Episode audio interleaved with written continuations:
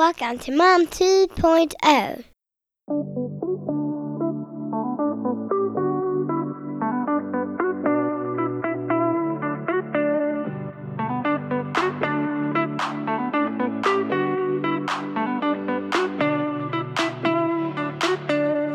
Hi, I'm Vicky. Over the past three years, I've gone from having so little energy I needed three reasons to go upstairs to waking up full of energy and genuinely enjoying time spent with my kids. In this podcast, I share everything that I've learned that has helped me so that it can help you too.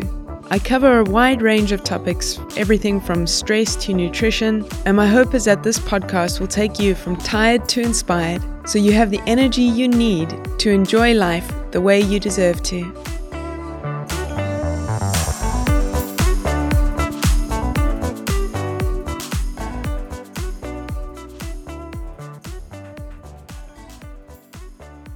Until fairly recently, diet culture has gone something like this eat less, exercise more, carbs are bad, and fat makes you fat.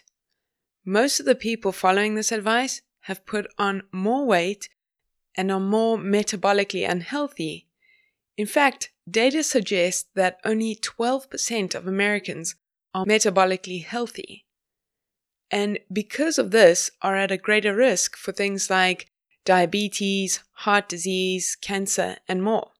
I'm using the American statistics for two reasons. One, because there is the most amount of data on Americans, and number two, because of how large the population is, it shows just how striking these results are.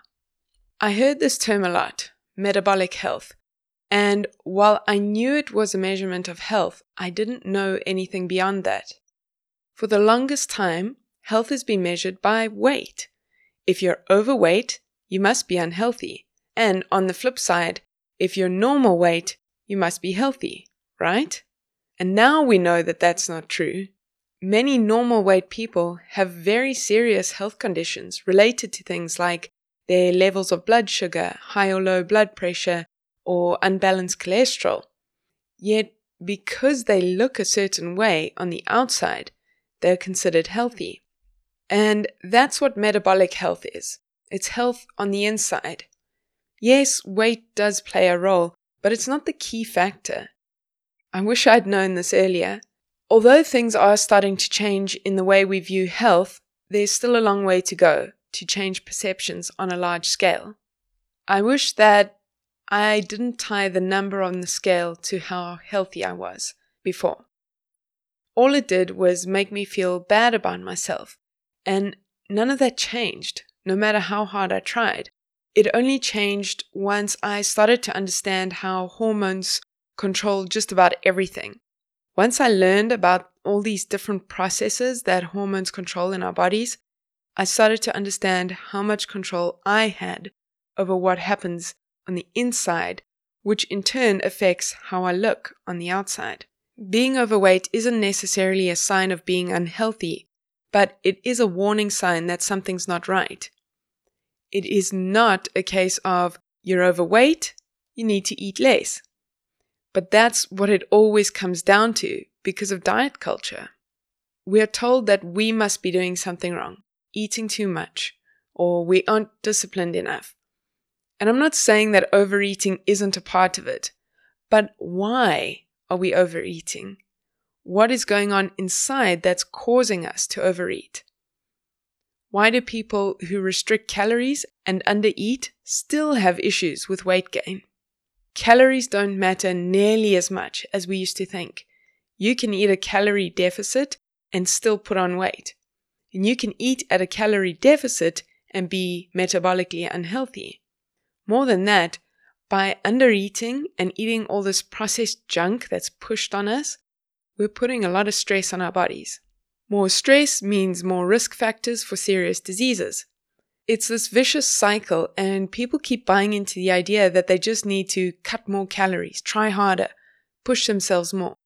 Trying out every fad diet there is, seeing success for about two minutes, and then feeling terrible, having no energy, and all the joy of food is reduced to how many calories it contains. Because of this, I thought it would be helpful to understand how metabolic health is determined. How healthy you are on the inside without taking into account what you look like. Of course, if you are metabolically healthy, it will show on the outside, but not just by weight. It shows in your skin, your hair and nails, and of course, your energy levels. It's also directly linked to your mental health. So, here are five factors that are used to determine metabolic health. I'll briefly explain each one. Two of them I'll be doing full episodes on as I think it's important to fully understand these. So, the five measures are these blood sugar, waist circumference, cholesterol, blood pressure, and triglycerides. Blood sugar is the amount of glucose circulating in your blood. I won't go into depth as I have an entire episode on that next week, but basically, you eat food, some of that food is turned into glucose through digestion, and then glucose is released into your blood and used as fuel. Insulin, a hormone released by the pancreas, is released, which helps the cells absorb glucose. If you're constantly dumping sugar into your bloodstream, the pancreas can't keep up, putting you at risk for diabetes, heart disease, and more. It's important to note here this is not about being overweight. There is data showing that up to 20% of people with type 2 diabetes are normal weight. Okay, the second factor was waist circumference. This is important because where you carry your fat is more important than overall body fat. Belly fat, in particular, puts you at risk for developing insulin resistance and diabetes. Okay, number three, we have cholesterol. And I don't know about you, but I only ever heard of cholesterol as being good or bad, and I never really stopped to think about it more than that. Again, won't go into too much detail because I'm going to have a full episode dedicated to this, but for now, just know that there are two types of cholesterol. There's LDL and HDL. LDL is considered bad cholesterol, but it's not bad. Both types are essential, but the problem comes in when you have too much LDL or too little HDL, and the balance is out of whack. Number four on the list of metabolic markers is blood pressure. When plaque builds up in your arteries for a number of different reasons, this means that your heart needs to work harder to pump the blood through. Over time, this causes your heart muscle to stiffen and it can't function like it should, meaning that you're at risk for developing heart disease, heart attack, and stroke. The last metabolic marker is triglycerides. And triglycerides, this is a type of fat that circulates in our bodies, and it works kind of in tandem with cholesterol. So, cholesterol is used to build healthy cells, and triglycerides are used to store unused calories. This is where cholesterol matters.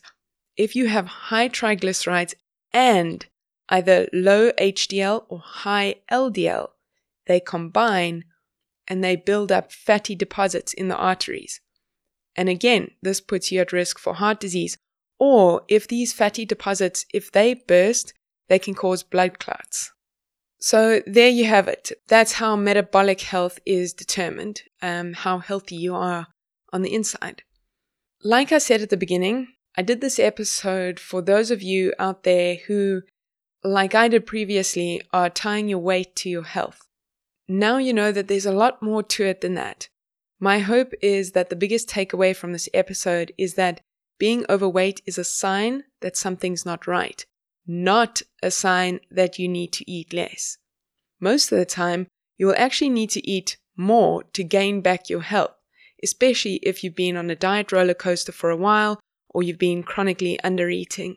So many people, myself included, have had success with something called reverse dieting, it's this concept of eating more of the right foods in order to nourish your body and getting these five metabolic markers under control.